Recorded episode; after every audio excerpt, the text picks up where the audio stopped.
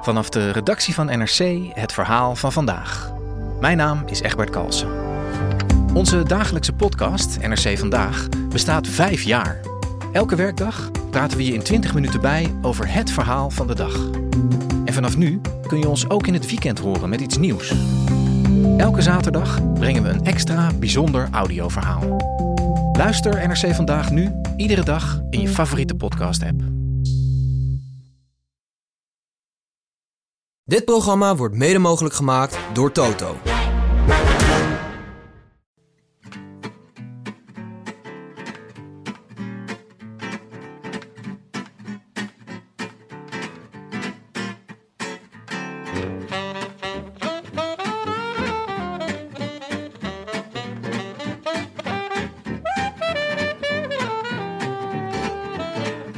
Het is zondag 9 september 2018. Live vanuit Amsterdam-West is dit de Rode Lantaarn, de wielerpodcast van Het is Koers.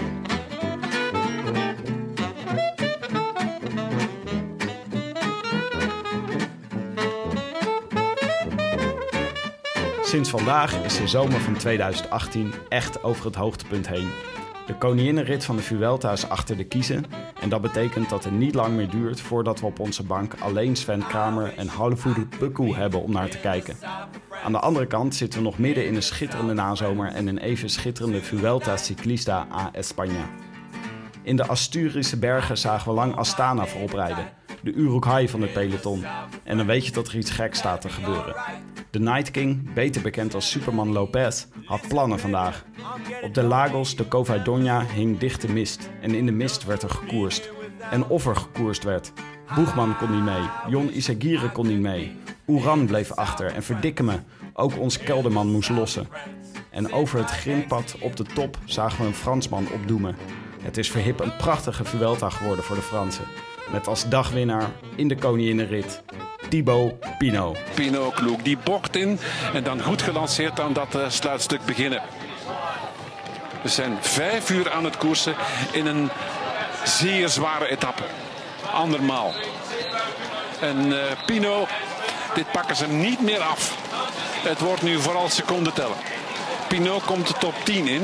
Dus zou wel eens 8e of 9e kunnen worden in het klassement. Hij wint hier die mythische etappe op Lagos de Covadonga. I wish I could be in the south of France. In the south of France. Sitting right next to you. Tim, daar zitten we dan weer in jouw huiskamer. Niet op de bank, aan de eettafel ditmaal. Maar zonder Jonne. Ja, hij was lek gereden vandaag, Willem. Ja, dit is niet eens een metafoor. Het is gewoon echt lek gereden. Ja, hij was daadwerkelijk onderweg om aan te schuiven hier aan tafel. Ja. En toen ging alles mis. Ik denk dat Laurens ten Dam aan de verkeerde kant van de weg op hem aan het wachten was. Hoe bedoel je? Oh, ja. Oh. Tour de France grapje. Dat is er een beetje laat voor, hè? Of too soon voor deze grap. Ja. Misschien. Hey, jij hebt een bereid gevonden om af en toe per WhatsApp in te bellen, begreep ik. Ja, ik dacht, we vragen gewoon even aan hem. Want Jonne is toch een beetje onze veelkijker altijd. Die komt altijd aan met leuke feitjes uit de ronde van Oman. Mm-hmm. Of de ronde van Ivoorkust. Ja. Dus ik vroeg aan hem... Of andere exotische plaatsen zoals Groot-Brittannië. Ja, precies. Er is superveel tegelijk bezig hè, op het moment. Mm-hmm. En iedereen is ergens anders aan het oefenen of aan het inrijden voor het WK. Ja. Dus ik vroeg aan hem, kan je ons niet even updaten over hoe het ervoor staat hoe het afgelopen is met de ronde van Groot-Brittannië en hoe het ervoor staat in Montreal. En volgens mij is ook de ronde van Kroatië net afgelopen of nog bezig. Daar denk ik het mijne van. Maar laten we maar even luisteren wat Jonne ervan te vertellen heeft. En wat betreft de andere koersen, waar je mij naar vroeg... de ronde van de Tour of Britain is verreden, inderdaad, dat klopt. Die is vandaag geëindigd, de laatste etappe in een massasprint. Gewonnen door Caleb Ewan. En dat mocht ook wel eens, want hij volgt Greipel op bij Lotto. En Greipel had al 2 etappes gepakt deze Tour of Britain, dus dat was fijn voor hem. Het eindklassement is voor Alaphilippe. En die bevestigt daarmee in mijn ogen zijn kandidatuur voor het WK. Maar met een leuk detail is dat Wout Poels... eigenlijk de enige aankomst bergop pakte. En daarin versloeg hij Alaphilippe ook. Dus wat dat betreft is hij wel een mooie dark horse voor het WK. En ja, in mijn ogen is hij binnen de Nederlandse selectie ook wel de beste afmaker. Ik weet niet hoe jullie daarover denken. De ploegentijdrit werd overigens gewonnen door Lotto Jumbo voor Quickstep en Katusha/Tony Martin. Ook hoopvol voor het WK. Zeker omdat Froome en Thomas niet starten op het WK. Ja, mist Sky toch best wel wat van zijn trein. Dus ja, dan zijn Sunweb, BMC, Quickstep en dus ook Lotto Jumbo wel kanshebbers lijkt mij. En as we speak staat de ronde van Montreal aan op het achtergrondje. Afgelopen vrijdag al, het is een tweeluik altijd met de eerste Tour of Quebec en daarna Montreal. Quebec was afgelopen vrijdag, mooi parcours met een prachtige aanval van Pieter Kenock. Die op Eurosport werd verbasterd tot Kenau. Ik weet niet zo goed hoe ze het daar wilde uitspreken, maar dat was echt heel raar. Die hield het tot 400 meter voor de streep vol. Toen werd het toch een sprint waarin Matthews won. En Greg voor de derde of vierde keer tweede werd. En ook telkens achter een ander iemand. Dus dat was wel geinig. Dus ja, voor vandaag kan je die denk ik ook weer voor een mooie tweede plek opschrijven. En tot slot vroeg Tim, jij mij nog naar de ronde van Kroatië. Maar die is volgens mij alweer een tijdje geleden en werd gewonnen door Sjutsov. Maar die is volgens mij ook weer geschorst wegens EPO. Dus misschien dat Pieter Wening hem dan nu heeft gewonnen, want die werd tweede. Maar misschien bedoelde hij in plaats van Kroatië de Tour de Côte d'Ivoire. Want die is vandaag gestart met een rit in lijn. Oh nee, niet. Ja. Van Bouaké naar Bouaké. En die is gewonnen door Jodele Tella uit Kameroen. Nou, misschien ook wel leuk om nog te vermelden. Waarom dacht jij het jouwe over deze drie koersen? Nou, nee, over de Tour de Kroatië. Die was natuurlijk al een tijdje geleden. Maar die zat in jouw hoofd omdat Sjutsov, of Sjutsov, zoals Jon hem waarschijnlijk noemt, dat die reed nu de Vuelta. Die heeft hij net geschorst, natuurlijk. Dus dat was net in het nieuws. Oh. Dus vandaar zat die koers waarschijnlijk ook in jouw hoofd. Oh, jij wilde even zeggen dat jij wel echt wel degelijk goed op de was hiervan. Ik had het afgelopen weekend heb ik veel genoteerd. Nee, het afgelopen weekend heb ik veel gekeken. Dus ik heb veel. Dus als ik de ronde van Kroatië was geweest, had ik hem wel gezien. Wat heb je nog meer gekeken? Die Energy Tour of Britain heb ik wel gevolgd. En met name die etappen waar Jon het over had. Dus die bergetappen, die Poels won, dat was wel echt heel erg indrukwekkend hoor. En ik ben het met Jonne eens. Ik vind Poels echt een outsider voor het WK. Ja. En niet alleen omdat hij zelf zo goed in vorm is en een goede Nederlandse ploeg heeft. Maar ik geloof altijd, kijk, bij het WK's heb je altijd een soort dubbelheid. Dus dat je altijd dubbele loyaliteit hebt van enerzijds de nationaliteit en anderzijds de ploegen waar die mensen voor rijden. En dat tweede, dus die ploegen waar mensen voor rijden, is lang niet altijd een soort van actieve loyaliteit. Als in dat andere mensen voor je gaan rijden. Maar ik geloof wel dat het bij Poels meegespeeld dat hij afgelopen tijd heel veel voor Sky heeft, voor heel veel Sky-renners heeft betekend. Dus ik vermoed niet dat de Sky-jongens heel hard achter Poels aanrijden op het moment dat hij voor de winst gaat. Hij heeft nog wat te goed, hier en daar, denk ik. Maar in dit geval is het vooral dat Kwiatkowski of zo zijn benen stil moet houden, toch? Ja. Of wie verwacht je nog meer van Sky? Ja, ze zitten natuurlijk overal, hè? Die Skybots. Ja, dat is waar. Ja. Nou, het scheelt dat Bernal waarschijnlijk... nee, die doen niet mee. Ja. Die is niet mee met Colombia. Ja. Nou ja, dat blijft nog wel genoeg over. Kwiatkowski inderdaad, bijvoorbeeld. Maar volgens mij moet Poels rijden voor Dumoulin en... Mollema. Ja, ik weet het niet. Ik denk, volgens mij is het zo'n zware koers dat ze gewoon tijdens de koers beslissen wie er gaat winnen. Nederland heeft echt een beetje een rare ploeg, hè? Super sterk. Maar het grappige is dat de top 5, als je zeg maar de kanshebbers gaat noteren, dan kun je 5 betere renners noemen dan elke Nederlander. Maar ze kunnen allemaal top 10 rijden. Dus dit wordt echt. Dus als ze het goed uitspelen, dus ook als ze durven gewoon tijdens de koers te beslissen voor wie gaan we, want wie heeft de beste been, of gewoon wat gebeurt er tijdens de koers waar we vrede mee hebben, dan kan het echt voor ons zo'n mooi WK worden. Ja. Ja. Maar als het maar niet een Brit op 1 wordt en een Nederlander op 2, Willem. Want meer van dat kan ik niet verteren dit jaar. Zwaar. En aan de andere koers, de Ronde van China is ook begonnen. Oh ja. Ja. En? Gebeurt daar nog iets? Nou, ja, gebeurt daar nog iets? Dat is een goede vraag. Ja, dus ik had de finale even op YouTube teruggekeken. Oh, ja. Oké. Dat was niet... maar het leuke was dat een oud-collega van Jetse Bol won. Van Manzana Postobon. Oh, die daar nog steeds zit. Ja, Juan Sebastian Molano. En die had ik vorig jaar in mijn Vuelta Pool opgenomen op aanraden van Jetse. Maar die bakte er toen niet zoveel van. Oh, jammer. Maar goed, in de Tour of China kan die het wel, blijkt. Daar heb je zeker niet aan een prono meegedaan in de Tour van China. Nee. Maar het is wel leuk dat iedereen dus een ander verloop kiest. Of een andere voorbereiding voor het WK kiest. Ja. Althans, als je José en Michel mag geloven, draait alles om voorbereiding op het WK. Mm-hmm. En ik had verwacht dat er al een hele rits aan renners zou zijn afgestapt in de Vuelta. Ja. Omdat het WK eraan komt. Maar dat is helemaal niet zo. Nee, ik weet niet zo goed waar dat dan ligt. Of dat de Vuelta minder zwaar is dan ze dachten. Of dat ze denken dat ze het beter gaan doen om nog even te blijven. Maar volgens mij Sagan sowieso. Die was al van plan om af te stappen. Om eerder al af te stappen. En, ik zag ze dikke kont gewoon in beeld hoor vandaag. Ja, precies. En ja, voor Nibali is een beetje... daar is ook een beetje de vraag wat hij nou eigenlijk nog aan het doen is. Je ziet hem af en toe, gaat hij in de vlucht en dan probeert hij in ieder geval wat. Het lijkt een beetje alsof hij als hij het echt als een trainingsronde beschouwt. Gewoon koershardheid opdoen. Ja, het is moeilijk te zeggen. Ja, je weet het toch pas daar, weet je wel, wat uiteindelijk de beste voorbereiding zal zijn gebleken. Misschien wint er straks een renner die gewoon een maand lang rust heeft gehad. Zoals Laurens ten Dam. Oh, ten Dam. Ja, helaas, hij gaat niet mee. Nee.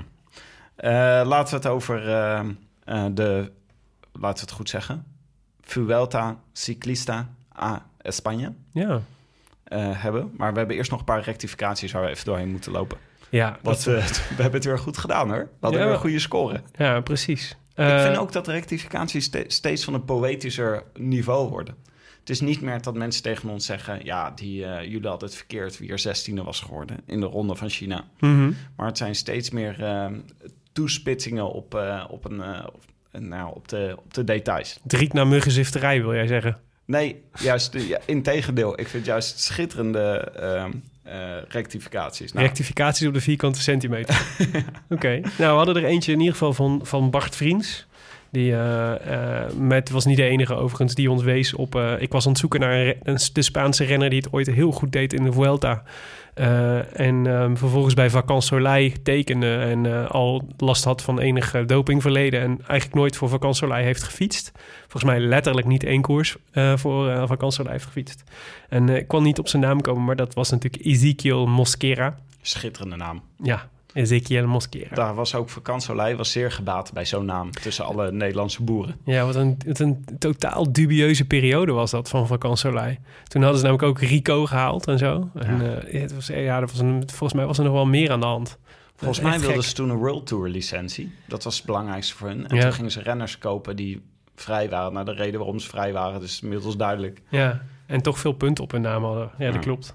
Ja, we hadden Koert Verdouw wees ons erop dat Marcel Kittel natuurlijk niet voor strong hair vecht, maar voor good hair.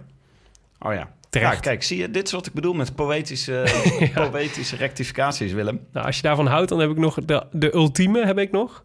Van Anton Kanis, die ons vertelde dat we refereerden aan onze favoriete... ons beeld van onze favoriete fantasy koers...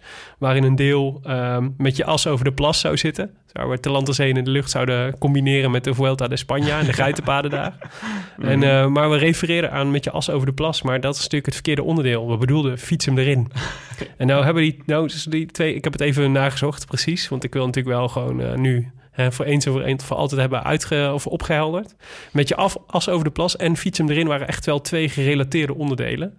Maar waar het niet dat met je as over de plas met vierwielige voertuigen was... en fiets hem erin daadwerkelijk met de fiets. Dus we hadden inderdaad fiets hem erin. Dat is het dunne balkje dat over het water ging. Nou ja, en op zich is het ook wel beperkt te denken... dat de Giro de komende jaren nog alleen maar gaat over tweewielers. Ja. Het sluit niet uit dat er zomaar vierwielers in voor gaan komen.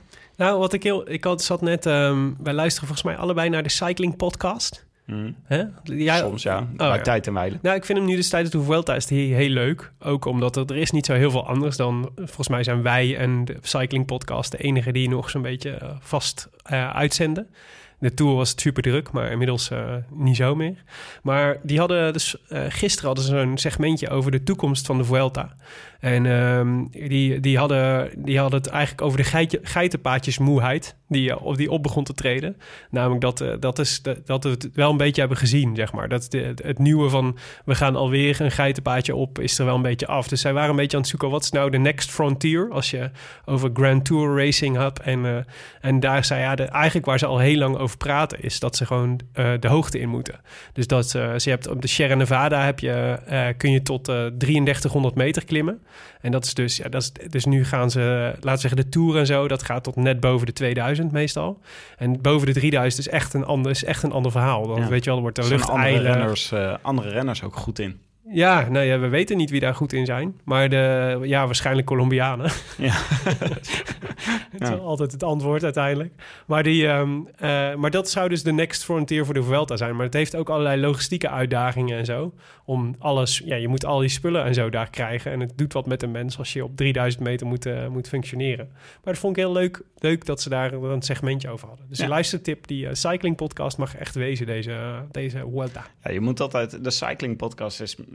denk ik de meest informatieve podcast. Yeah. Van hele goede journalisten die dat maken. Maar hij is ook een beetje monotoon. Yeah. Dus het is altijd een beetje moeilijk. Ik vind het moeilijk om me daarop te concentreren. Yeah. Ze zijn ook... ze wensen niet echt grapjes te maken... of zichzelf frivoliteiten te permitteren. Nee. Maar het is gewoon... informatie, Willem. Het gaat daar nooit over te land als één in de lucht. Dat kan ik je wel vertellen. Nee, maar ze hebben verschillende afleveringen, maar die Kilometer Zero, dat is zeg maar... dat is hun specials, toch? Ja, dat zijn hun specials. Die zijn altijd... Dat vind ik echt altijd aanraders. Dus die ging vanochtend bijvoorbeeld over... over de ontwikkeling van de verzetjes in het peloton. Dus dat vroeger, of in de jaren 90... was het not done op een mini-bergverzetje te rijden.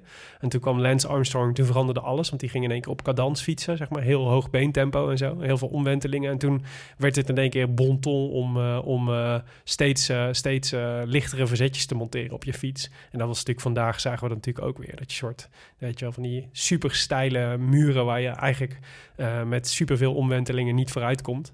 Maar ja, dat is wel de enige manier om het te doen. Want met echt super zware versnellingen red je dit niet. Hoe zou Jan Ulrich het gehad hebben hè, in deze tijd? Ja. Die rijdt gewoon alles in het zwaarste verzet. Ja, nou ja, dus de vraag of dat hij dit was opgekomen überhaupt. Waarschijnlijk zwalkend. Ja. We hadden nog een rectificatie van Stijn van Bossegem. Mm-hmm. Want we hadden het in de vorige aflevering over de Ardosier, zoals ik het toen noemde. Want ik raakte in de war van het Engelse lidwoord dat voor stond. Ja. Maar Stijn van Bossegem, die rectificeerde ons en die zei... Je noemde iemand die een rectificatie stuurde met een Twitter-handle... hoe ik het toen uitsprak, was Ardosier. Als je het zo schrijft, spreek je het uit als Ardoisier op zijn Frans. Dat is de man op de motor die de voorsprong van de kopgroep komt doorgeven op zijn krijtbord. Nou, dat is toch ook een schitterende rectificatie. Ik had geen idee. Dat is dus de Ardoisier. Precies. En we hadden nog Wilco C. Kelderman en de kwestie Peter R. de Vries die Jonne aansneed. En waar Jonne bij hoog en bij laag beweerde dat Peter de Vries er echt erbij had verzonnen.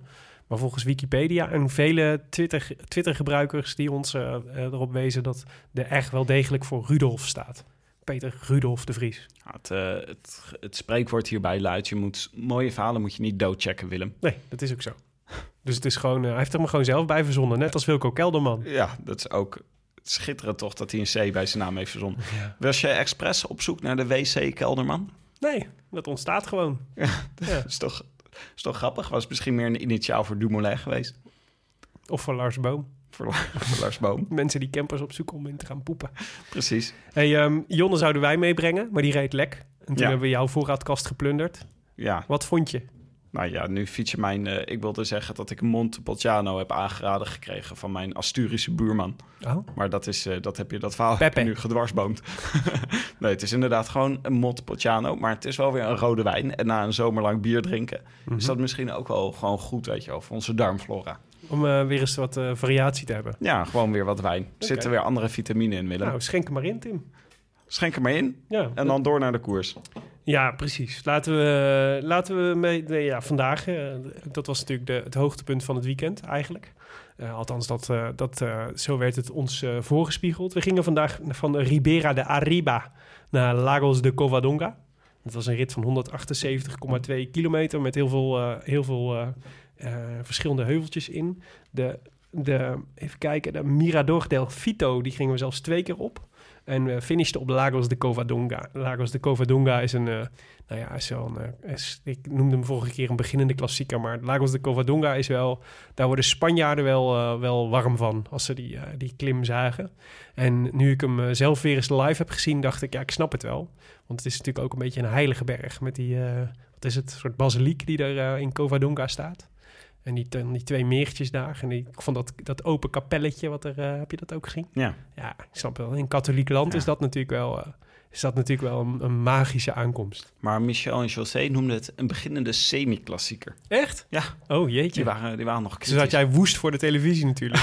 Toen zei ik, ik schudde gewoon nee. Michel en José, wat zeggen jullie nu? Ja. Maar ze zeiden dat er maar 1 echte klassieker was in Spanje. En dat is, waar Kelderman vorig jaar als tijd verloor.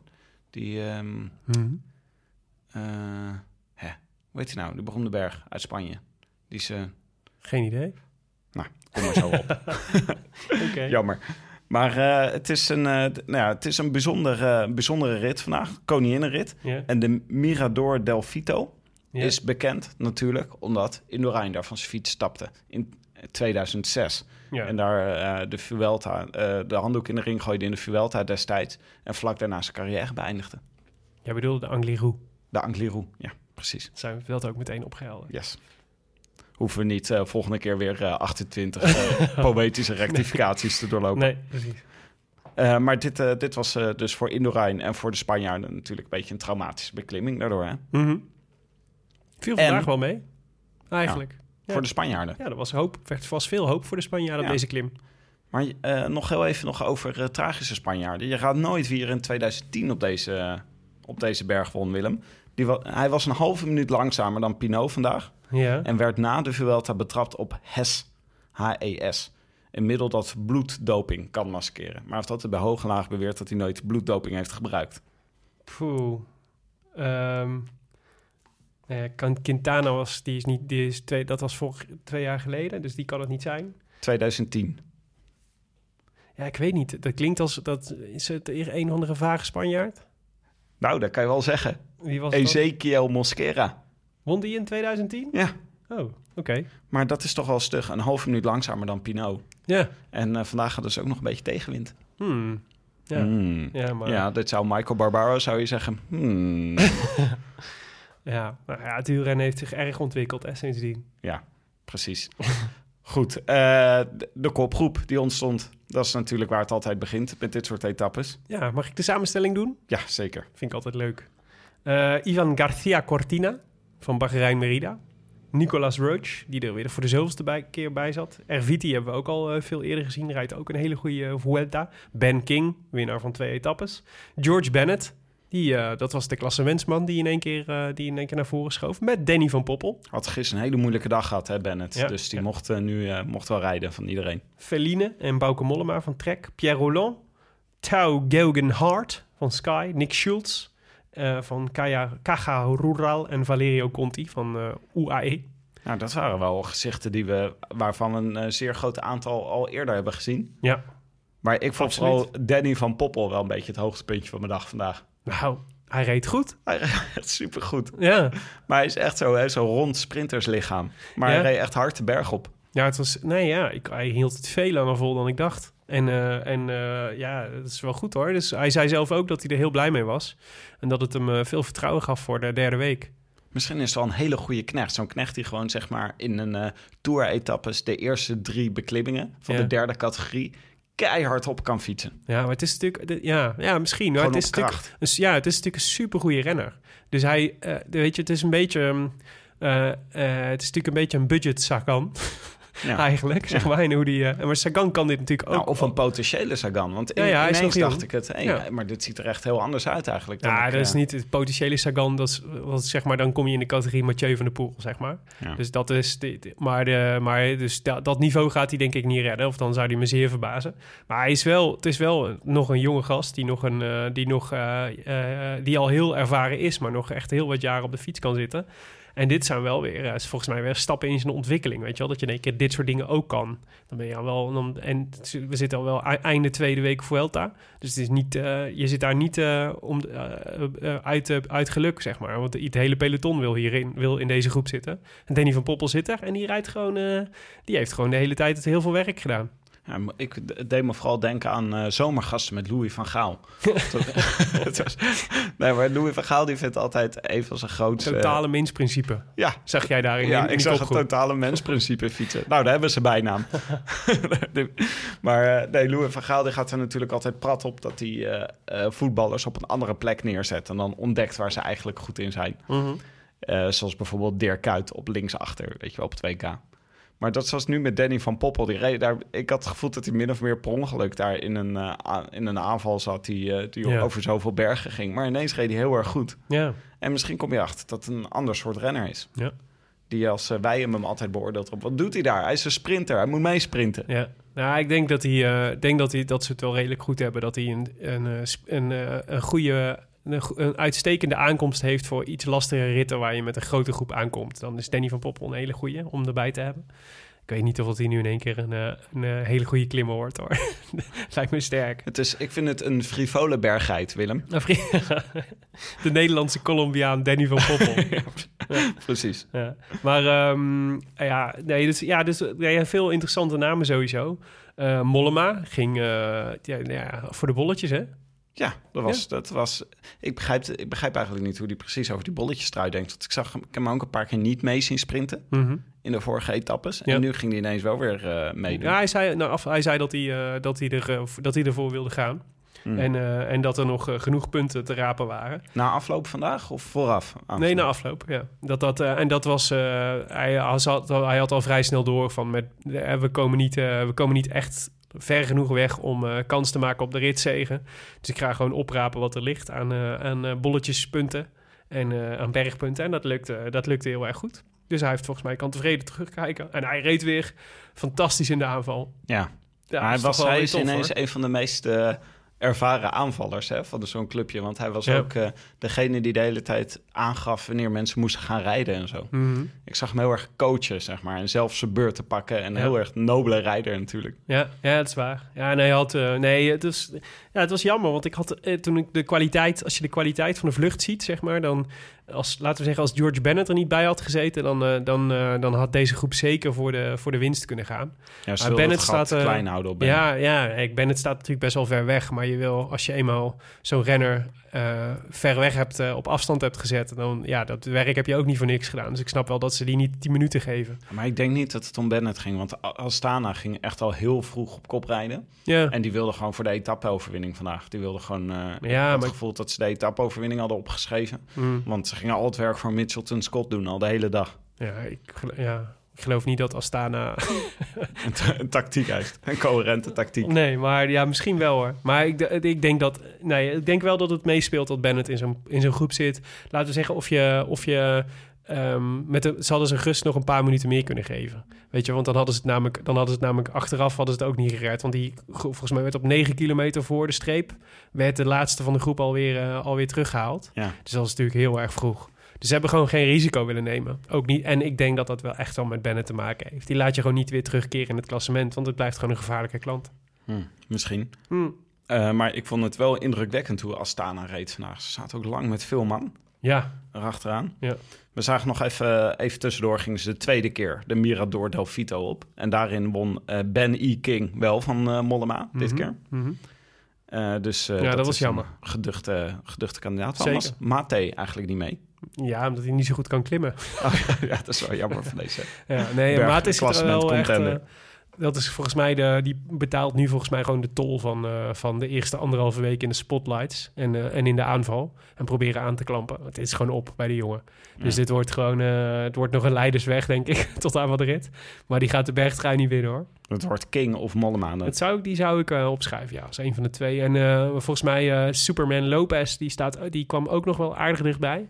En dat is natuurlijk een beetje van hoe gaan die bergetappes in de komende week zich ontwikkelen. Hè? Dus mag er dan een groep wegrijden, dan hebben Mollema en King kans. Rijdt de GC, het algemeen klassement, wil die ook voor de ritzegers gaan, dan is natuurlijk Superman Lopez een hele belangrijke kandidaat. Dus daar zal het een beetje van afhangen. Is nou een voordeel of een nadeel voor Mollema dat alle klassementsrenners nog zo dicht bij elkaar staan? Hoe bedoel je? Voor de bergtrui? Ja, want het is, betekent dat ze dichter bij de kopgroep zullen blijven als ze gaan... Als ze weer de berg ingaan? Nou ja, volgens mij hangt het er gewoon vooral af wie er in de kopgroep zit, denk ik. Je zou kunnen zeggen dat leidt... Ja, het is, voor allebei is wat te zeggen.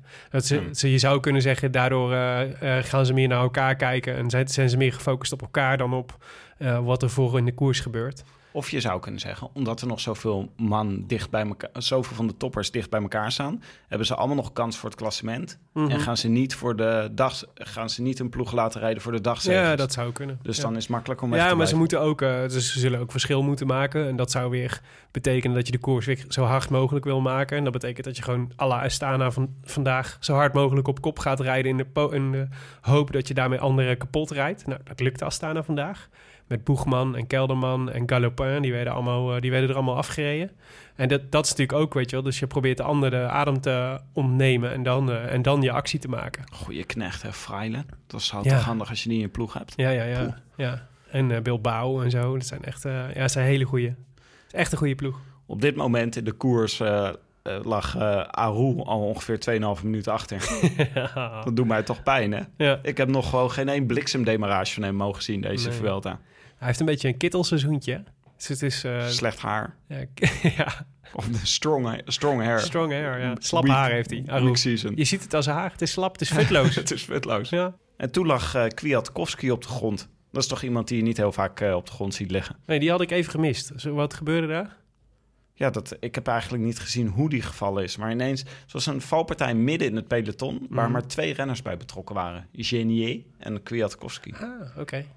Ik vind wel dat Kwiatkowski zo vrolijk als hij kan kijken in zijn Instagram-filmpjes... zo chagrijnig zit hij altijd op de fiets. Ik heb Kwiatkowski echt nog nooit enige emotie op de fiets zien vertonen. Ja. Zelfs niet als hij valt, kijkt hij gewoon neutraal, neigend naar chagrijnig. Ja. Ik vind het op zich een mooie uitgangspunt. Ja, ik vind helemaal niet dat hij op zijn Instagram zo vrolijk is. Ik vind juist altijd dat hij ook altijd hetzelfde hoofd trekt. Ja, wel vrij neutraal, maar wel met een soort olijke glimlach, toch? Ja, hij probeert het. Hij probeert een beetje... Op zijn pols. Ja, een polse glimlach is het. Maar hij was hij is gevallen en Sky bericht even later dat hij weer op zijn fiets zat. Ja, maar dat verklaart ook. Ik had het niet gezien, maar ik zag wel dat de Genier... wat toch niet de minste renner is, als allerlaatst was geëindigd vandaag. Ah ja, maar wel binnen is gekomen dus. Ja. Hij heeft hem bedwongen. Ja. Ondanks de valpartij. Ja, Kwiatkowski was wel echt met zijn ribbel op zijn stuur gevallen van Genier. Dus die lag nog met zijn borstkas op het stuur van Genier. Dus dat was wel een akelige valpartij. Zeg maar zo'n valpartij waar je net, weet je wel, een rib kan kneuzen... waardoor je niet aan het WK kan meedoen. Ja. Dus ik ben benieuwd hoe nu met hem gaat. Het zou slecht nieuws voor Poels zijn. Knecht minder. Ja, precies. Ja. Voor jouw theorie is dat inderdaad slecht nieuws. Ja, precies. Nou ja, het was natuurlijk de hele tijd eigenlijk al wachten op Lagos de Covadonga. En wat was het? 12 kilometer voor het einde doemde die in één keer op. Daar hing het spandoek. In de mist, hè Willem? Wat mysterieus. Geeft dat gelijk een cachet aan een berg als hij in de mist ligt? Ja, prachtig. We hadden nog één. De kopgroep was gedesintegreerd.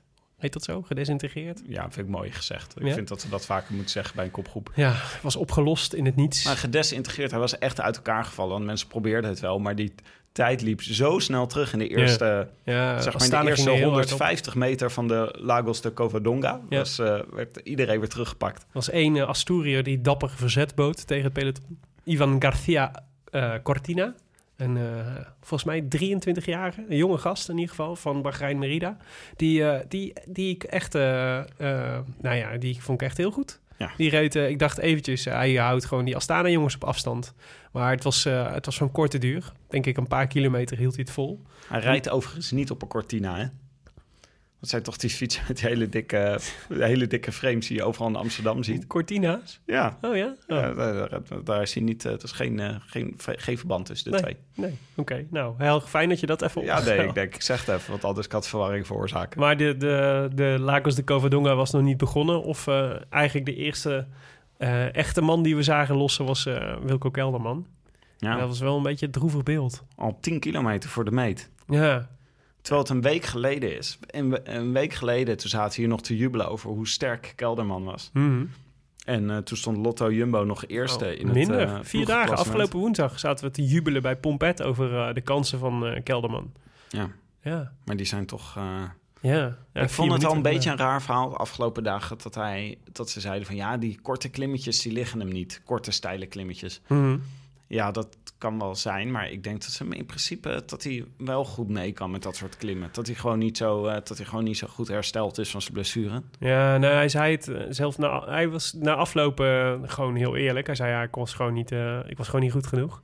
Maar hij weet het zelf aan. Hij zei, ja, dit soort klimmen, het is, daar heb je koershardheid voor nodig.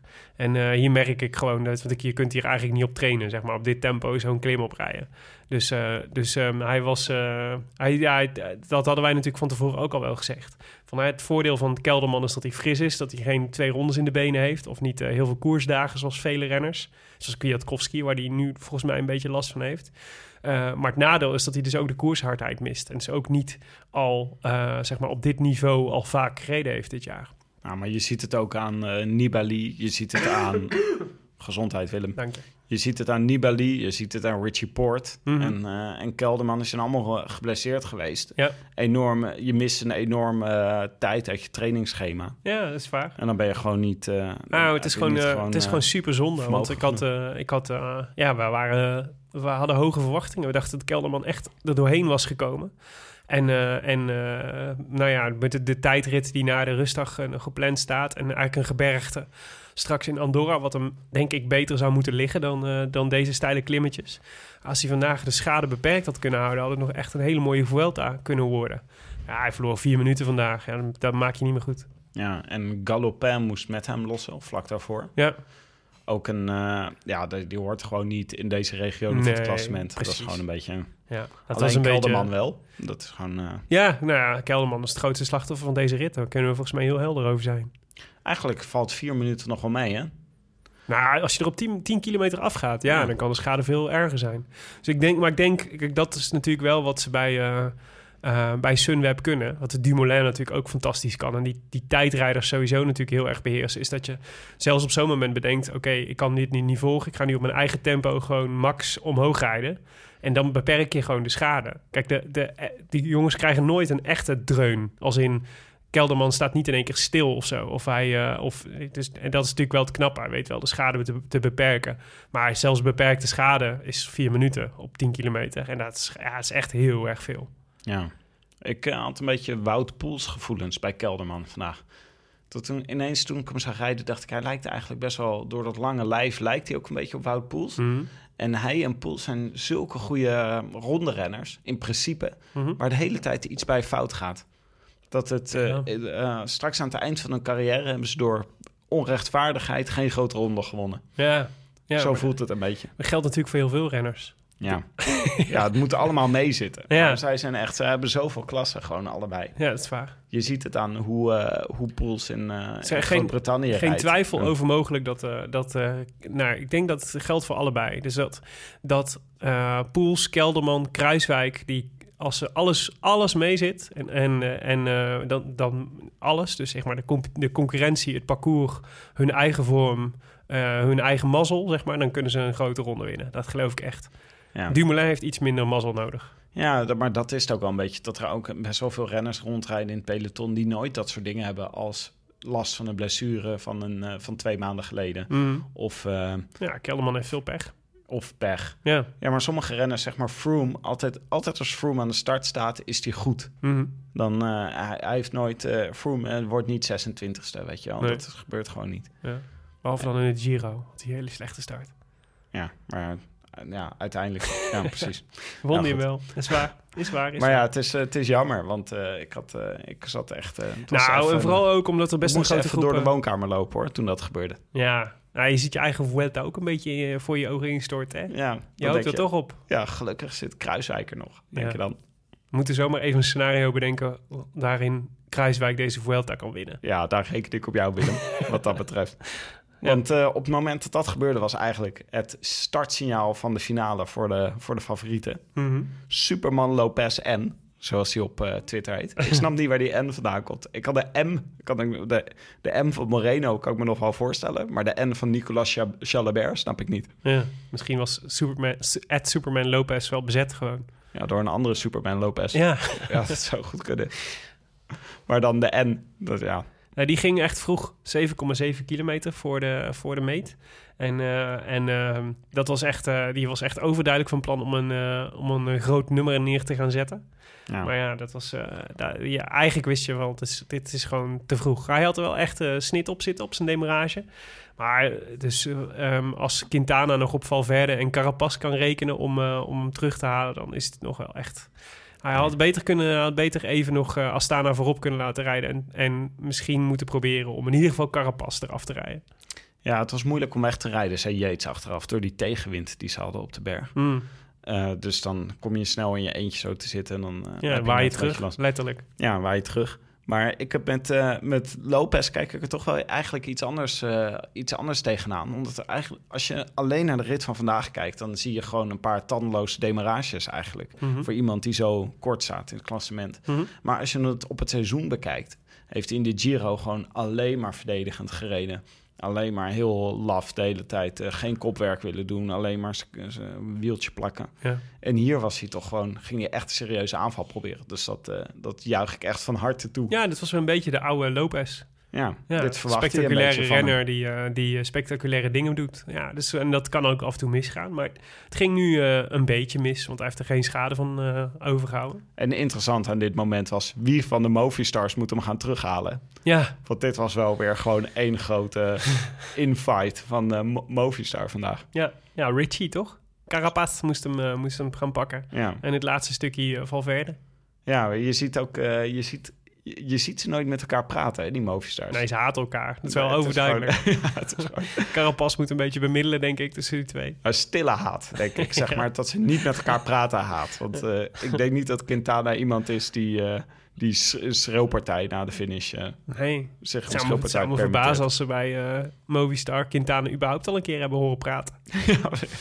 Ja, lokaal dialect, hè, spreekt hij. En Thomas Dekker, die vertelde me ooit dat Quintana heel erg opvliegend is. Dus misschien heeft hij toch driftbuien na de finish. Oh, is er toch een beetje Latijns-Amerikaans temperament in dan? Ja, ik zou dat... Dat hij dan heel erg onderdrukt tijdens de koers... en dat er dan na de meet allemaal uit moet. Ja, precies.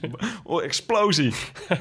net als een kleuter die de hele dag op school braaf heeft moeten zijn... die dan in één keer thuis het hele huis afbreekt. Ja. dat idee. Ja, maar dan geen kleuter, maar iemand van 45. Ja, een babyboomer, want dat is Nairo, dat weten we allemaal. Ja, Nairo, de babyboomer. Het is wachten tot hij een caravan koopt. Hoe bedoel je, dan gaat hij, omdat alle babyboomers dat hebben, dan gaat hij gewoon met een caravan rijden. Precies. Nairo bij Ik Vertrek, ik zou kijken. De petankencompetitie.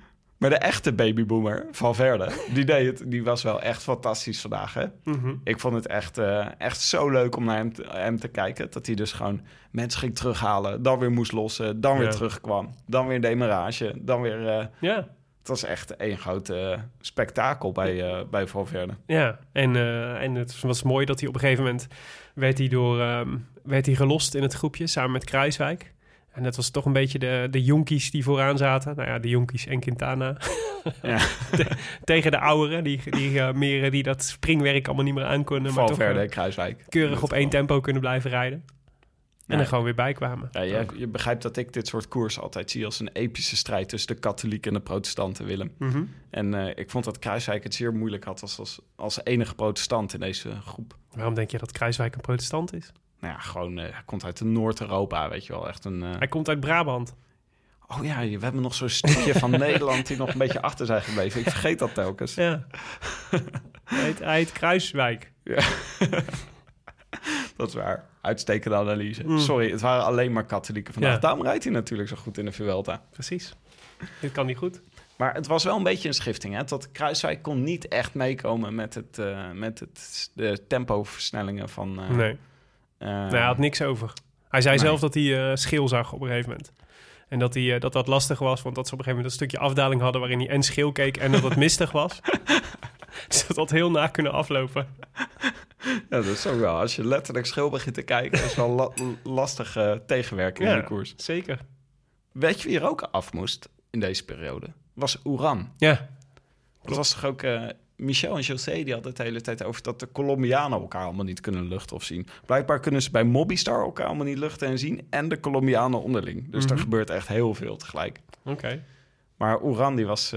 die kon deze... Klinkt heel katholiek. Ja, dus het bewijs, andermaal het bewijs dat het allemaal katholieken zijn. Yeah. En in deze fase dat Uran eraf moest, kneep Pinot er tussenuit. Ja, dat was goed. Leuk toch? Ja, zeker. Ik vond het heel leuk. Ja, ik heb... Had genoeg gedronken vandaag. Ja, dat is wel fijn. Nee, ik zal je eerlijk zeggen dat ik nooit zo... Ik ben natuurlijk een beetje opgeroeid in de jaren 90 met Richard Virenque en zo. En Brochard, aan wie ik allemaal een gruwelijke hekel had. En later bleek wel waarom, ook wel een beetje. Maar jij had dat intuïtief al een hekel aan? Ik had intuïtief al. De enige Fransoos destijds die ik graag mocht was Laurent Jalabert. Echt waar? Het is bij mij echt precies andersom. Maar die reed bij ons reed ook Erik Breukink en Alex Zule en zo. Daar was ik ook altijd wel fan van. Maar de Fransen hebben bij mij altijd... Franse renners, daar heb ik het nooit zo echt op gehad. Dus als er echt een leuke Franse renner is... dan heb ik altijd tijd nodig om daar een beetje aan te wennen... en hem in mijn hart te sluiten. Ja. En zo ook bij Pinot. Maar die is daar inmiddels wel... Dus ik was verheugd om hem te zien wegrijden. En ik vond het drama natuurlijk van dit jaar voor Pinot. Dus maakte natuurlijk extra... Ja, maar ook, het was gewoon een prachtige aanval. En hij was ook wel weer, ook over drama gesproken... Hij had bijna Veucleriaans drama in zijn aanvallen zitten. Dus dat hij nog even zijn tussensprintje toen de camera erop stond... mond open en zo. Dat was wel echt goed. Vintage Franse wielrenners natuurlijk. Ja, echt goede lessen geleerd. Maar het was natuurlijk super knap. Want hij zat heel lang op zo'n 10, 12 seconden voor. En dat liep op en af een beetje. Maar het bleef een beetje daar rondomheen hangen. En wat je al zei, het was gewoon tegenwind ook. Dus het is super knap als je dan in je eentje weg kunt blijven... en die voorsprong kunt behouden. Dus het was een prachtige overwinning. Echt heel mooi, want het zijn geen koekenbakkers die achter hem aan reden. Die reden ook gewoon tempo. En er zaten wel echt wel een paar momenten in dat ze... een klein beetje temporiseerden om vervolgens weer zeg maar weg te springen en zo allemaal daarachter. Maar ja, dit was gewoon echt een huzarensalade. Echt een huzarensalade van Pinot. Ja.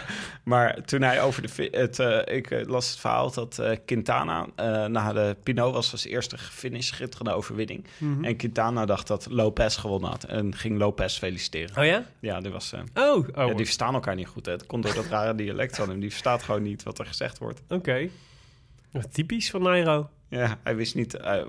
Ik denk dat hij gewoon even schil keek en ontschoten was dat...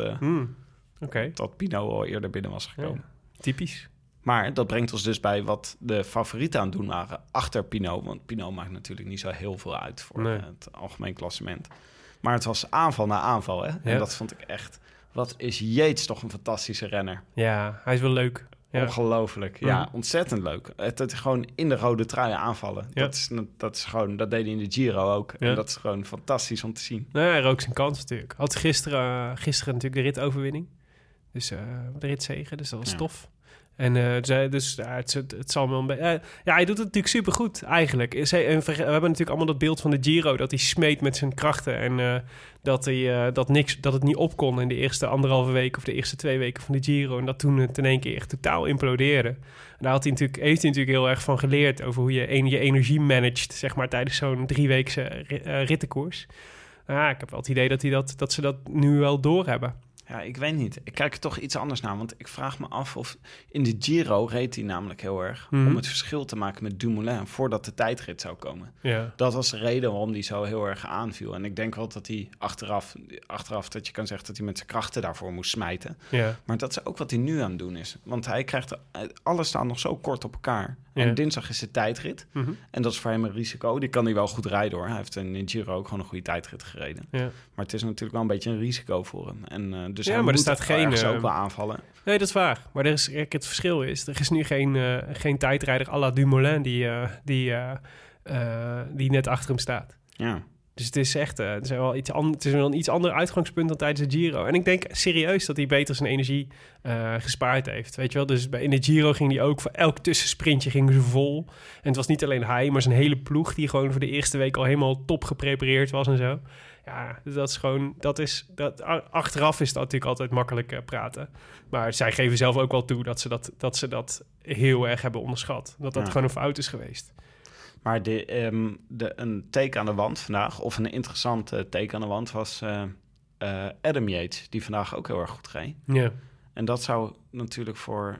Simon wel zeer van pas komen als zijn broer weer in vorm is. Ja, zeker straks in Andorra. Dan is dat zijn echt wel bergritten waar je veel hebt aan een ploeg in vorm. En daar zit tot nu toe die vrij snel geïsoleerd wel. Ja. Yates. Dus dat zou mooi zijn als Adam erbij kan komen. Ja. Maar we zagen nog een paar aanvallen van Lopez. Ja. We zagen een paar aanvallen van Yates. Het is ook toch interessant dat de rode trui aanvalt, terug wordt gepakt, weer aanvalt. Mm-hmm. En uiteindelijk ook nog sprint om de eindzege. Dat is eigenlijk het leukste wat je wil. Het leukste wat je kan hebben in zo'n slotklim. Ja. Is dat hij niet gewoon haalt natuurlijk... Het gebeurt ook heel vaak dat hij dan in één keer een gat slaat. En dat is het dan. Hmm. Dat zijn we toch een beetje gewend van de Froome en de Armstrong jaren. Ja. Maar bij Yates is het dus gewoon... Hij probeert het gewoon. Ja, het is een superleuke renner. Absoluut. Maar uiteindelijk levert iedereen eigenlijk weinig op. Ja. Zeg maar in de top, want ze kwamen eigenlijk min of meer gelijktijdig over de finish. 2 seconden van elkaar. Ja. Dat was een beetje het... Ja. En ook Kruijswijk zat er gewoon bij. Ja. Dus schil en achterstevoren en ondersteboven. Ja, maar hij zat er gewoon bij. En dat is waar het om gaat natuurlijk. Ja, nee, hartstikke goed gedaan. Mm-hmm. Het was wel leuk om even naar het lijstje te kijken van de mensen die ooit sneller dan Pinot deze Lagos de Covadonga hebben beklommen. Ik vond dat een illustre rijtje. Namelijk Tonkov, Zule, Jiménez, Escartin, Simoni, Sastre, Heras, Menchov en Quintana. Mooi. Ja. Huh? Dus Quintana is nog steeds niet de oude Quintana. Er zijn heel wat bloedzakken tegen aangegaan. Om dit rijtje te kunnen maken. Rivers of blood, Willem. Oké. Nou ja, hele snelle tijd. Want er is echt de laatste 10 jaar niet zo snel deze berg op gefietst. Nee, nou ja, hulde voor Pinot. Ik vond het een indrukwekkend nummer van hem. Heel echt knap. Dus het is een zeer verdiende ritzege. Ja, en we eindigen dus met Pinot op 1, Lopez 2, Yates 3, Valverde 4, Kruijswijk 5, Enric Mas... Die heel goed over de hoop van Spanje gesproken. Die hier gewoon keurig 6e wordt voor Quintana, Uran... Boegman en Izagirre, maar Uran, Boegman en Izagirre... die zaten allemaal alweer een minuut achter die eerste groep. Ja. En dat leidt dus tot een klassement net voor de rustdag. Aangevoerd door Simon Yates, die ook dus nog bonificatie pakte bovenop de berg. Dus een voorsprong op Valverde een beetje uit te breiden. Dus 26 seconden op Valverde, 33 seconden op Quintana... 43 op Lopez, 1,29 op Kruijswijk... Ik zou, Kruijswijk staat minder dan een minuut van het podium, mind you. Ja. Mas op 1,55, Thibaut Pinot op 2,10, Uran 2,27, Izagirre op 3,03 en Boegman op 3,15. Dus we hebben nog steeds 4 man binnen de minuut in het algemeen klassement. Dus er kan nog heel veel gebeuren. Nou, dat belooft wat voor de tijdrit. En ja, Kruijswijk kan best goede tijdrit rijden... als je hem vergelijkt met de mensen tussen wie hij staat in het algemeen klassement. Ja.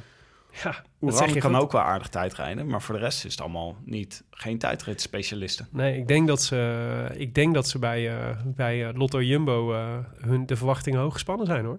Dus Kruijswijk kan inderdaad... Twee dingen, nee, 3 dingen die Kruijswijk gaan helpen. Het ene is een goede tijdrit. In ieder geval een goede tijdrit. Is dit de theorie hoe die de Vuelta gaat winnen? Ja. Goede tijdrit in vergelijking met alle anderen die om hem heen staan. Dus hij moet hier in ieder geval met een aantal mensen echt verschil kunnen maken.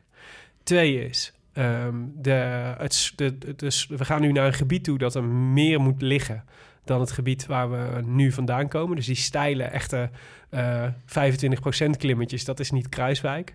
Maar de Andorra is wel, dat zou hem veel meer moeten liggen. En Kruijswijk is natuurlijk als vanouds goed in de derde week. Ja. En dat is natuurlijk, die breekt nu ook aan. Zolang die niet tegen ijswanden rijdt. Dat moet ik erbij zeggen. Maar ijswanden zijn redelijk zeldzaam in september in Andorra. Ja, dat is waar. Ja. Nou ja, kijk, als je 1,29 had gestaan en je had tweede gestaan in het algemeen klassement, had je ook gezegd, wat goed dat hij nog zo kort staat. Precies. Ja. Nee, dus, en nu staat hij vijfde met 1,29. Ja, nee, dus alle kansen nog hoor. En dat is top. Dus we moeten nu denk ik wel tot dusver dacht ik steeds... Kelderman is natuurlijk eigenlijk de Nederlandse hoop... als het gaat over een goede eindklassering. Maar die staat nu geloof ik 12e of 13e. Ja, en, maar best Kelderman, wel een eentje weg van de top 10. Die kan best wel flink gaan... flink terugpakken in de tijdrit. Kruijswijk iets minder. Het probleem is dat hij staat volgens mij 2 of 3 minuten achter. Volgens mij moet hij 4 minuten goed maken om in de top 10 te komen. Ah, ja. Dus dat is daar red je niet in 32 kilometer. Dus hij zal daar ongetwijfeld wat terugpakken, maar dat is niet genoeg. En dus die heb ik wel een beetje afgeschreven. Ja. Als ik Kelderman was, zou ik... Kruijswijk zegt, we moeten wel even de verwachtingen temperen. Ik ben geen Dumoulin. Ik ga hier geen minuten terugpakken op de andere favorieten. Mm-hmm. Dus ik denk dat we hem... waar we moeten tevreden mee zijn als hij 30 seconden... tussen de 30 en de 45 seconden terugpakt op zijn... dan moeten we dolgelukkig zijn. Ja. Het zou fantastisch zijn als dat zou lukken. Maar... Nou, op Yates misschien niet, maar op Valverde... het zijn allemaal van die mensen. Het zijn allemaal van die types die ook best wel een goede tijdrit kunnen rijden... als ze goed zijn. Ja, in potentie. Nou, ik zie Kruijswijk hier... Ik zou Kruijswijk hier bovenaan zetten als het gaat over de tijdritfavorieten. Maar nog een derde... Hij had dus tijdens de Tour had hij met Froome gepraat... over zijn plannen voor de Vuelta. En hoe je dat nou met elkaar combineert. Want net als Froome had dat natuurlijk vorig jaar gedaan, de Tour en de Vuelta. Oh nee, sorry, hij had het niet in de Tour gedaan. Hij had het bij het criterium in Etteleur hadden ze het erover gehad. Ja, bijna hetzelfde. Ja, ik haal die twee heel vaak door elkaar. Ja, snap je. Maar het was Etteleur en niet de Ronde van Frankrijk. En Froome had toen gezegd, het is, die fysieke inspanning...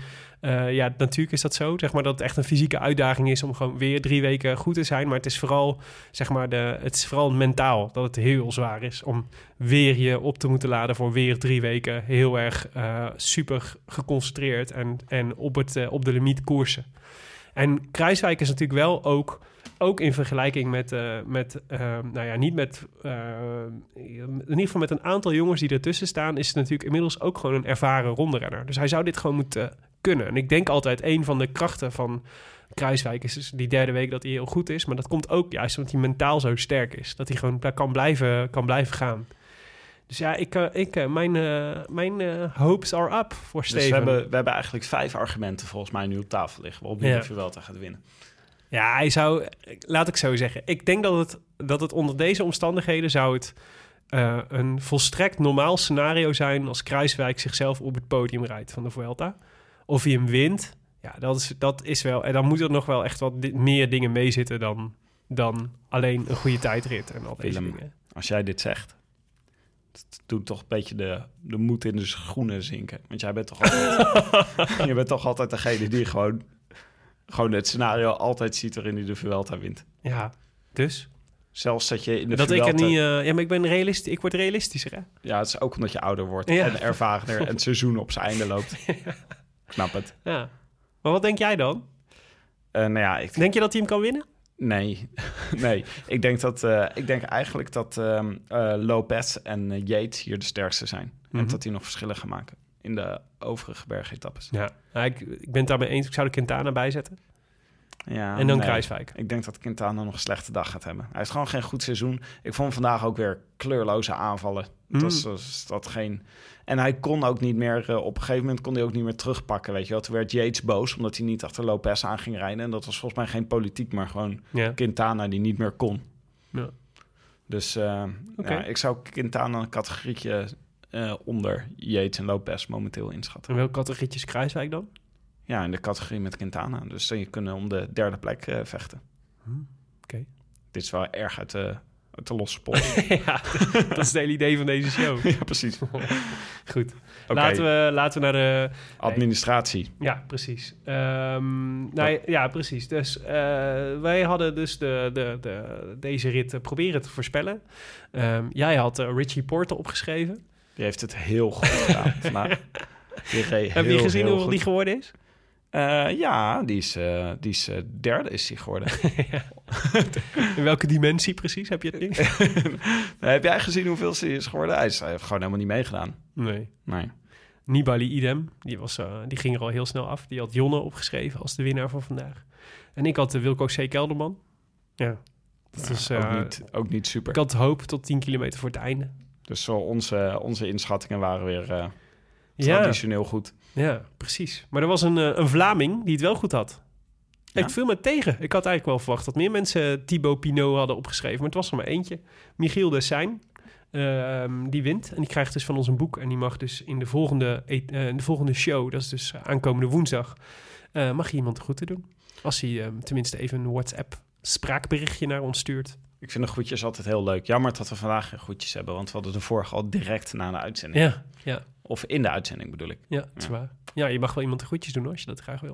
Het is een beetje het voorrecht van de presentator natuurlijk. Ja, inderdaad. Nou, dan wil ik graag Thibaut Pinot de groetjes doen. Ik denk dat wij goede vrienden zouden kunnen zijn van elkaar. Ja, dat is waar. Kan je een keer aan Jetse Bol vragen als je of je het nummer van Thibaut Pinot mag. Ja, of die een keer een biertje met me wil drinken. Nee, kan je een keer aan Jetse Bol vragen... of als je achter een camera rijdt... of je aan die camera kan zien of die op dat moment... of jij op dat moment gefilmd aanstaat. Wordt. Dat vind ik echt een goede vraag. Is er een rood bolletje of zo? Een rood lampje. Ziet, hij gaat aan. Dus ik ga nu met een grote glimlach... op zijn aanroes van links naar rechts... over het circuit demareren. Ja, dat is een goede vraag. God, ik denk het eigenlijk niet... Nee, maar het zou een heel ander licht werpen op de carrière van Titi. Ja, dat is waar. Dit klopt. Oké. Nou ja, geen groetjes dus. Jammer. Behalve aan Thibaut Pinot. Dat is mooi van je, tip. Dat zal die waarderen.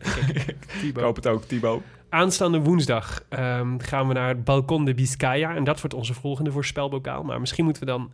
even voordat we die etappe gaan bespreken... toch eventjes kort kijken naar wat de laatste week ons gaat brengen. Want morgen hebben we een rustdag.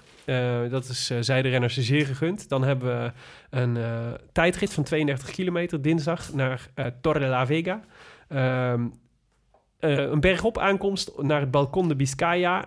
Een sprintetappe op donderdag. Weer een aankomst bergop op de Col de la Rabassa. Op vrijdag. Zaterdag hebben we dan nog een bergrit, een korte in Andorra, naar Collada de la Gallina. En dan zondag sluiten we traditioneel af met een sprintetappe in Madrid. Maar die Balcon de Biscaya, dat is dus onze volgende voorspelbokaal. Ja. En dat is in het Baskenland. Veel klimmen, slecht wegdek. Jij had er nog... het feitje van de dag is dat we starten in Getxo.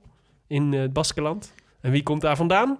Jouw vriend Jonathan Castroviejo. Oh ja, die ik had voorspeld voor de proloog. Ja. Misschien gaat hij wel een ontsnapping zitten. Gewoon omdat het kan. Ja, want dat doen die Spanjaarden. Die zijn wel weer zo, weet je wel, in het Baskenland. Dat is waar. Toch even, ja, dat is waar. Nee, trots vooroprijden. Ja, die Balcon de Biscaya. Tim, wat is dat voor klim? Nou, dat is een interessante slotklim. Het begint een beetje rustig. Eerst 3 kilometer... Dan gaan de renners moeten links afslaan en dan wordt het heel steil. De laatste 4 kilometer stijgt de klim met 11%. En bestaat het wegdek uit betonplaten. Mm-hmm. Dus dat is natuurlijk wel weer... Is dat een nieuwe dimensie? Zou mijn opa zo noemen. Macadammers? Ja. Ja, echt waar? Ja, omdat zo noemen ze dat in Brabant. Macadam. Het is namelijk dat het... Macadam. Ja? Nee, het is genoemd naar de General McAdam. Na de Tweede Wereldoorlog legden ze namelijk heel veel van die betonplaten als wegen aan. Zeg maar omdat het een hele snelle manier was om wegen aan te leggen. En dat was een opdracht van General McAdam. Oh. En daarom heet het in Brabant Macadammerweg. Oh, ik had gedacht dat het hoe is dat ook weer? Dat de woord fonetische klank is van wat er gebeurt. Ja, dat had ook gekund. Macadam. Ja. God, jeetje. Hoe heet dat ook alweer? Dat het woord klopt bij... Jij bent hier de literaire man. Dat het woord klopt bij de klank. Ja, wat is het ook weer? Nu zitten heel veel mensen die hier zitten te luisteren. Die zitten... Ik weet het. Kom volgende keer op terug. We hebben vast een rectificatie. Tweet het maar even.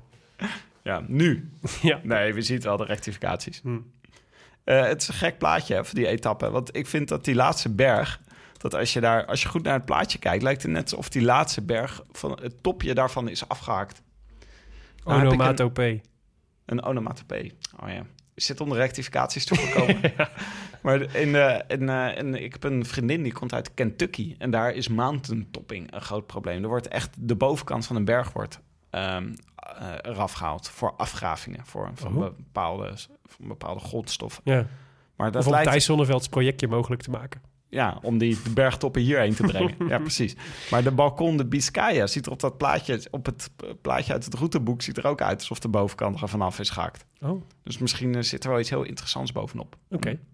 Maar het woord dat die, zeg maar, omschreven wordt... als het balkon van Biscaye is wel een beetje... het balkon suggereert ook wel een beetje dat het plat afgeplat is. Ja. Oké. Wie heb jij opgeschreven voor deze rit, Willem? Nog niemand. Oh. Ik dacht, ik ga naar jullie eerst. Ik wil wel voorgaan? Nee, ik zie dat jij... Wie jij hebt? George Bennett. Ja. Dacht ik, omdat zijn klassement toch een beetje naar de vaantjes is. Mm-hmm. Omdat hij vandaag mee zat, dacht ik, hij gaat voor etappe-overwinningen. Ja. Ik hoop natuurlijk het tijdperk Mollema. Ja, nee, ik ga dan voor Mollema. Ja? Ja, ik schrijf hem op bij jou. Ja.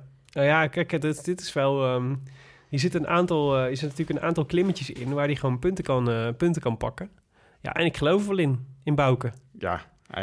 Michel en José die suggereerden dat hij omdat hij zo snel weer terugvloog vandaag... in de grote groep, dat het beste er wel af was met Mollema. Maar dat geloof ik niet. Nee. Ik denk dat hij gewoon calculeert... het verschil wordt niet groot genoeg. Want het peloton, het heeft vandaag geen zin. Even slim rijden. Oké. En had Jonne gevraagd om het per spraakbericht te doen. Ja, hij zei het volgende. Yo mannen, buitengewoon ongelukkig dat ik net vlak voor de finale lek rijd. Maar ja, zoals in het wielrennen is het ook in de podcasten. De Rode Lantaarn wacht op niemand. Dus bij deze, maar even op deze manier. Mijn voorspelbokaal voor aanstaande woensdag zet ik op Gianluca Brambilla. Ik weet eigenlijk niet waarom, maar de man rijdt buitengewoon sterk de afgelopen dagen. En wie weet dat hij het gewoon kan flikken. Brambilla, oké. Nou, ik ben benieuwd. Grappige keuze, want Jonnes raadt altijd iedereen aan van Brambilla in de Tourpool op te nemen. Snap ik wel. En ik had afgelopen... gisteravond had ik Jetse Bol weer even aan de telefoon. Staat in onze feed.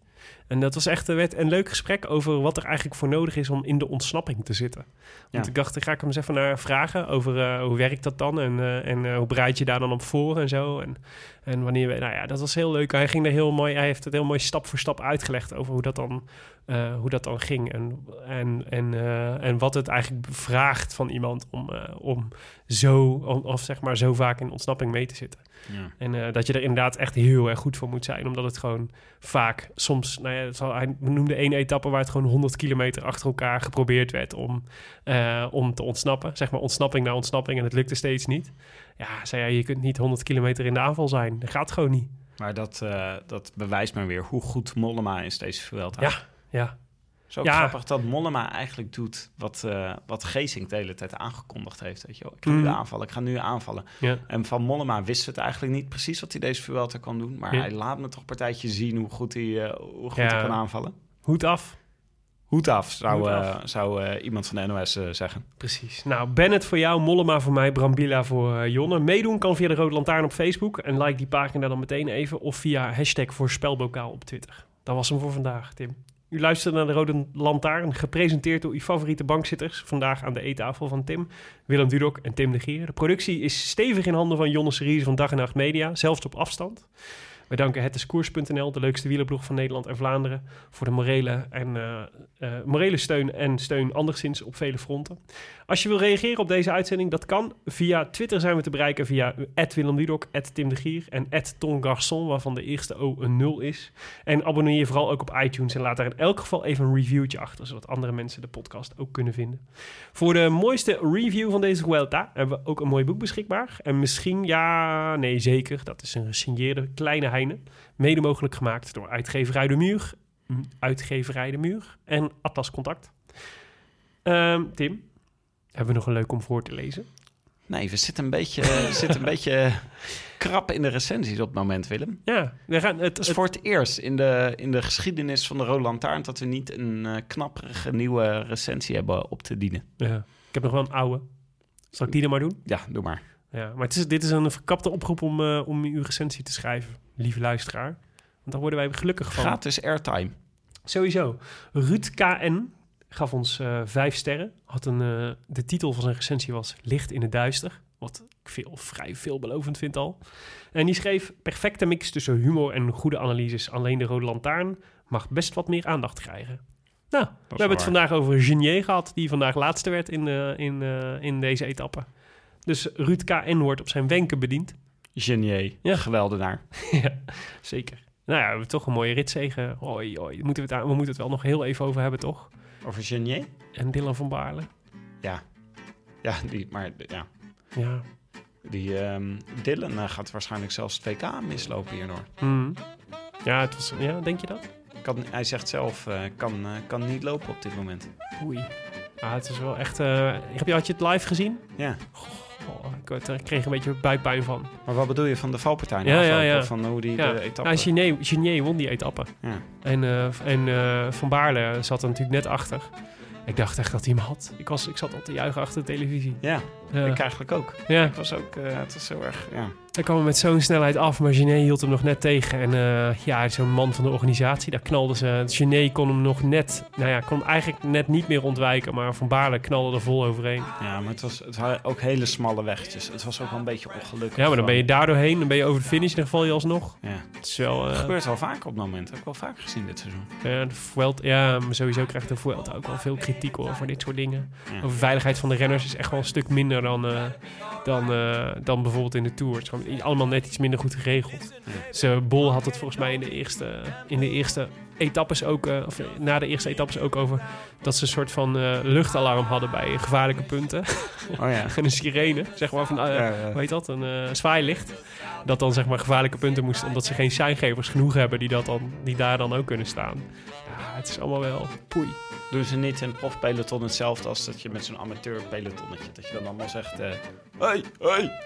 Dan zo naar het wegdek wijzen. Wappert met je handje erachter. Ja, zit er een gat in de weg. Ja, dat zullen ze best wel doen. Maar ik kan me voorstellen dat als je met 80 km per uur een afdaling doet... dat echt even net iets lastiger wordt. Ook leuk om een keer aan Jetse Bol te vragen... of ze ook van die signalen in het peloton. Ja, of dat ze dat dan roepen. Misschien doen Spanjaarden wel over andere signalen. Dat er is altijd iemand die op het juiste moment gruppetto roept... en dan gaan ze zeg maar, dan wordt de bus geformeerd. Dan dacht ik, ja, maar dan kun je toch ook zelf gewoon een keer... als je moe bent, dat je dan gewoon roept gruppetto... en dat dan... Er zullen altijd wel mensen zijn die het daarmee eens zijn. Ik denk dat mensen zo geprogrammeerd zijn... dat als je in de finale van de koers heel hard gruppetto roept... dat ze in de war raken en dan snel zo. Dat is waarschijnlijk hoe Kruijswijk erbij is gekomen vandaag. Door gewoon dat te roepen naar Quintana. Gruppetto. Gruppetto achter de koproep. Geniaal. Goed. Wij zijn er woensdag weer. Zo slim van hem. Zo slimme correct. En met wij bedoel ik Jonne en ik. Want jij bent er niet. Oh ja, ik ga even naar België. Voor zaken. Ja, even verkennen alvast. Leuk man. Echt spannend. Volgende week. Ga je Radio Stelvio signen?